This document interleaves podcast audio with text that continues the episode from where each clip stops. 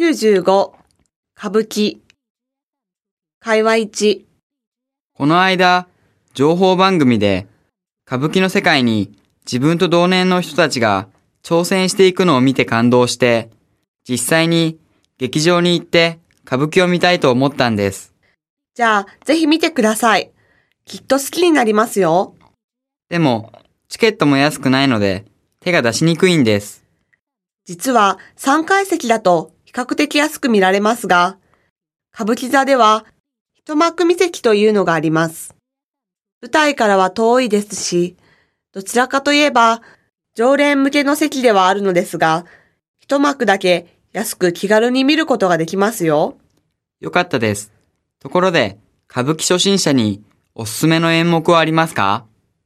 最初は人情ものと言われる類のものはセリフが多く、また情緒的なので難しいですから避けた方が良いです。眠くなるだけですからね。個人的には市川猿之助の義経千本桜をおすすめしますよ。猿之助の特集番組を以前見て感動しました。でも、テレビ中継で見る歌舞伎はセリフが聞き取れません。セリフがわからないのは普通です。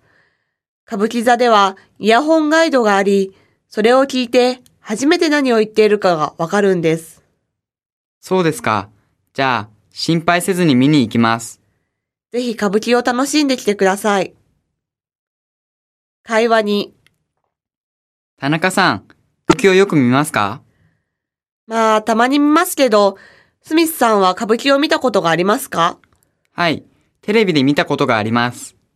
セリフが難しくて、なかなか聞き取れないでしょう。はい。私が歌舞伎に興味がないせいか、それとも歌舞伎の素晴らしさを知らないせいかもしれませんが、さっぱりわからないんです。日本で歌舞伎はみんなに好かれていますか？まあ、歌舞伎の伝統は少なくとも200年くらいは続いているし、日本古来の文化遺産でもあるわけです。興味のない方にはわからない世界だと思います。でも、それは歌舞伎に限ったことではありません。ピカソの絵だって、わからない人にはわからないですよね。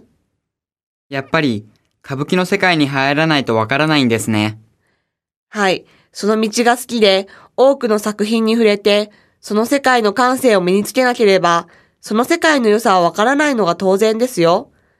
でも、歌舞伎はあらすじを理解してみると、結構面白いですよ。お涙ちょうだいもあれば、喜劇もあります。そうですか。いつかきっと劇場に歌舞伎を見に行きます。